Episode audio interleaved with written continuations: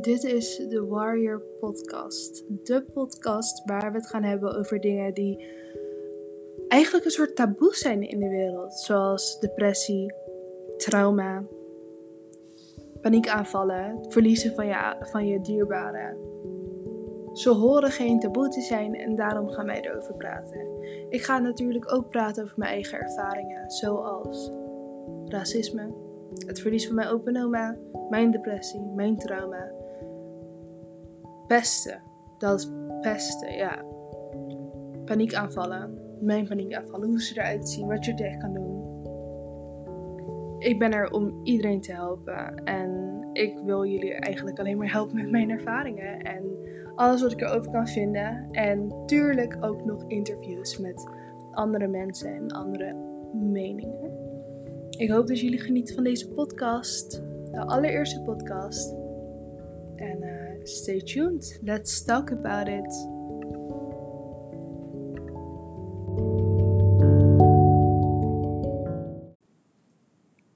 Hallo allemaal en welkom bij een nieuwe aflevering van uh, de Warrior Podcast. Uh, het is een tijdje geleden dat, uh, dat ik een nieuwe aflevering heb gepost. En um, ja, de reden daarvoor, daar, gaan wij nu over praten in deze live update. ik ga ervoor zorgen om volgende week weer een gewone podcast online te brengen. Maar dit is gewoon een kleine live update. Um, ja, wat is er gebeurd in de afgelopen twee maanden? Want ik zag dat de laatste keer dat ik een podcast had gepost, dat dat 23 februari was. En dat is nu momenteel 29 april. Dus er zijn twee maanden voorbij. Um, ja, nou, 23, la, ja, eigenlijk laten we gewoon beginnen. Maakt niet uit waar je zit, of je aan het sporten bent, of dat je gewoon lekker op de bank ligt met een teken, wat ik overigens nu ook heb. Uh, of met een theetje of iets. Um, ja, laten we gewoon uh, laten we beginnen. nou, 23 februari uh, heb ik de, de podcast geplaatst. Um, niet veel later, ongeveer twee weken later, Nee, trouwens, 23, oké, okay, 23 februari op de podcast geplaatst. Uh, een week later had ik, uh, was ik in contact geweest met iemand die corona had. Dus ik moest getest worden. Uh, die was negatief. Toen moest ik vijf dagen later weer getest worden, ook negatief. Dus ik ging weer verder met mijn leven. Een week na mijn laatste test uh, bleek mijn zus opeens corona te hebben. Dat was op 6 mei. Uh, en ja, toen moest ik me ook weer laten testen met, met het hele gezin. Want ik slaap met mijn zus op één kamer. En ja, we hadden elkaar gewoon allemaal gezien. Dus mijn zus had op 6 mei, nee, op 5 mei laten testen. Op 6 mei kreeg ze een positieve uitslag. En toen moesten mijn ouders en ik ook laten testen. Dus we zijn gelijk op 6 mei gaan testen. En uh, de volgende dag kregen we een positieve uitslag. Dus we hadden allemaal hier corona. Uh, een jaar, iets minder dan een jaar nadat corona hier is. We hadden het zo goed gedaan en toen, bam, hadden we allemaal corona.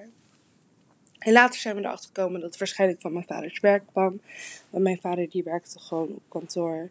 Ze hielden wel echt heel veel afstand. Maar ja, de wc en zo raken ze wel allemaal dezelfde dingen aan.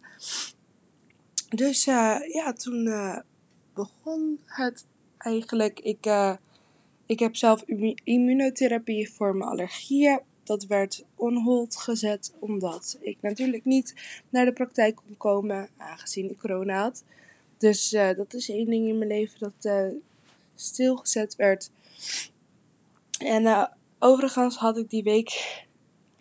Ik had die week daarna um, toetsweek. En ik was positief getest, dus ik kon niet de toetsweek doen. Dus wij hadden nog hoop van. ik had, want het begon op een woensdag. En het eindigde die week daarna op een vrijdag. Want het was een verlengde toetsweek omdat we online les hadden gehad. dus uh, ik had uh, afgesproken met de school. Ik mocht die zaterdag, als ik klachtenvrij was, weer naar school. En dan ging ik de rest van de toetsen maken. Nou, de, ik had niet veel klachten op de zondag, op de dag dat we erachter kwamen. Wel een beetje kortademig en zo, maar niks ernstigs. En toen die dinsdag erna kon ik opeens helemaal geen adem meer halen. Ademhalen was moeilijk en het was behoorlijk eng eigenlijk. Dus wij hebben het ziekenhuis gebeld en omdat ik een astma-patiënt ben, um, kwam de ambulance om uh, alles checken, saturatie, um, dus wat, uh, wat, wat mijn zuurstofgehalte is in mijn bloed en al dat soort dingen. En dat was allemaal gewoon goed. Dus het bleek gewoon dat omdat ik geen adem kon halen, moeilijk adem kon halen, dat ik in een soort paniekmodus ging. Dus daar heb ik, uh, ja, ja, ik heb daar een, ik heb een apparaatje gekregen voor het ademhalen. Dat hielp wel. Um, ja, bij mij ging het de ene dag wel goed, de andere dag wat minder. Uh, met mijn moeder ging het aan het begin gewoon ja, als, een, als een licht griepje. En aan, tegen het einde was het zeg maar wel heel heftig. En mijn zus had het het heftig, zoals allemaal. Die kon, uh, ja, ze kon niet lopen naar de wc, ze kon niet eten. Alles wat ze at ging er weer uit en zo. Dus in totaal hebben we drie weken eruit gelegen. Na die drie weken begon ik weer langzaamaan uh, met school. Ik was uh, vier dagen klachtenvrij. Uh, toen ben ik gaan werken, want we mochten weer open met de kiosk. Dus ja, het leven begon weer een beetje. Voor mijn zus, ja, mijn zus kan nog steeds niet werken omdat ze heel moe is. Maar ik moet eerlijk zeggen, de nasleep van corona is wel voor mij heel heftig je conditie is naar de kloot. Uh, ja, je, je wordt gewoon aan het begin vooral, na de eerste week na corona, als ik naar school ging, kon ik, nou online les, kon ik een uur online les volgen. En dan moest ik daarna echt vijf uur slapen. Toen ging ik eten en dan ging ik weer slapen. Dat was mijn dag. Ik werd wakker, school, slapen, eten, slapen. Dat was het. Dat was ook alles wat ik kon. En toen uh, moest ik opeens 8,5 uur werken. Op, uh, werken. Uh, dat ging wel goed met. ja, ik sliep zelfs ook echt niet goed. Dus dat ging goed met Red Bull en koffie. En ja, toen. Toen, ja, toen de maandag nadat ik weer beter was, hadden we een gesprek op school met mijn mentor en met mijn unitleider. En uh, toen zijn er een aantal dingen besproken die ik nu nog niet wil delen. Nou, oké, ja. Uh, toen is er besproken, ik had al een achterstand door ja, mijn gezondheid. Um, van de eerste toetsweek uh, en nu de achterstand van de tweede toetsweek, want ik heb de hele toetsweek niet kunnen volgen. Um, dat erbij heeft ervoor gezorgd dat we hebben besloten dat ik uh, dit jaar over ga doen. Alweer. Ik ben ook in de derde blijven zitten. En toen heb ik met mijn ouders besproken van. Ik ben nu al 18. Ik zit nu in de klas met 16, 17-jarigen. En daar, daar heb ik zeg maar echt totaal niks tegen of zo. Maar soms, in sommige opzichten, merk ik het leeftijdsverschil. En om dan weer te blijven zitten, dan zit ik in de klas met uh, 15, 16-jarigen. Dan zit er gewoon heel veel tussen mij en mijn klasgenoten in. En ja, dat is iets wat, wat ik dan weer niet zou willen. En dat begreep de school ook. Maar ja, dus niks, niks stelt meer voor mij dit jaar. Ik ga naar school om uh, ja, gewoon ritme te houden en zo. Maar eh, ja, toen hadden we besloten dat ik naar de FAVO ga volgend jaar.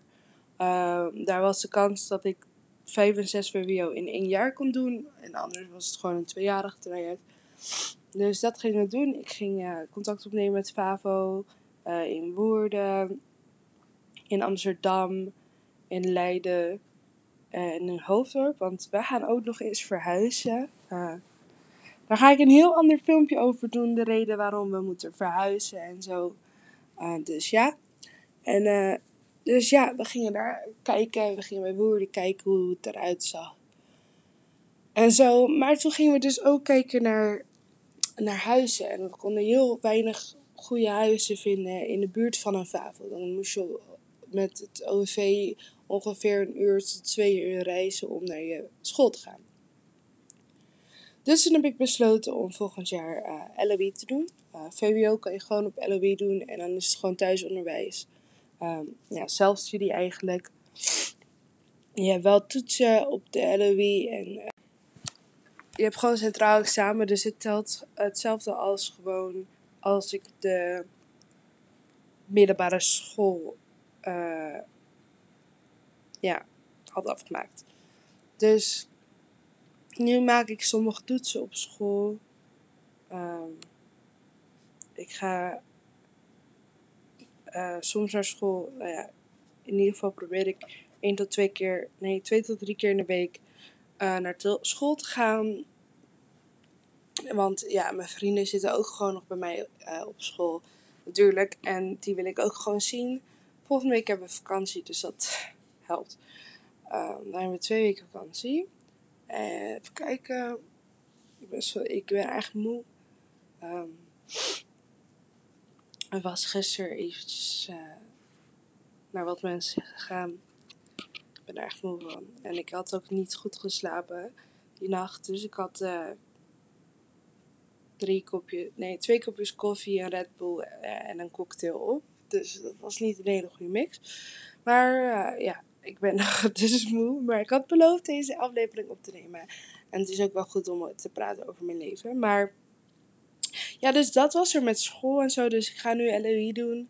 En we zijn nog steeds op zoek naar huis. Uh, we zijn bezig met het huis inpakken. Uh, zeg maar, de meeste dingen in te pakken die gaan naar de opslag. Heel veel kasten die we hier hadden, die hebben we verkocht. De Xbox moeten we nog verkopen en zo. En um, ja, en toen na de week na, nee, twee weken na, nee, een, twee, wacht, een week nadat ik corona-vrij was, heb ik een nieuwe tattoo laten zetten. Ik zou met mijn zus een tattoo zetten, maar uh, ja, ze was wel klachtenvrij, alleen het ging nog niet. Dus heb ik zelf een tattoo gezet uh, voor Suriname, voor mijn moeders geboorteland en dus ook mijn afkomst. Waar ik overigens echt heel blij mee ben. en een week later begon ik weer met immunotherapie.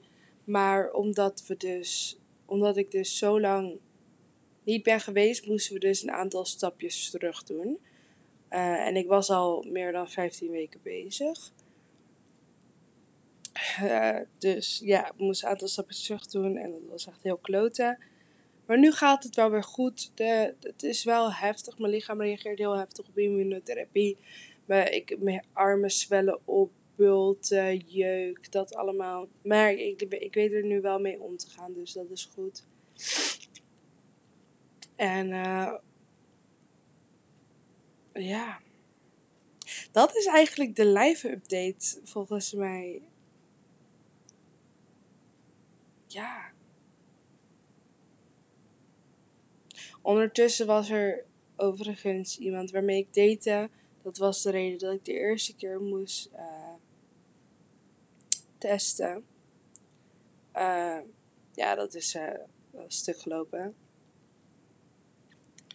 Um, ja, dus ik, zit, ik, ben, ik ben weer volop, nou volop, zover het kan in corona. Ik ben gewoon weer een soort van aan het daten en zo. Maar ik probeer me vooral te focussen op mezelf, op mijn zelfbeeld. Uh, ik probeer non-fictieboeken te lezen. Ik uh, ben nu overigens bezig met het uh, boek Becoming van uh, Michelle Obama. Daarna staat op de planning het boek van Trevor Noah. ik wil ook nog het boek van Barack Obama lezen. Dus uh, ik probeer gewoon een beetje meer te focussen op mijn mentale gezondheid. Want dat heb ik de afgelopen tijd echt totaal niet gedaan. Uh,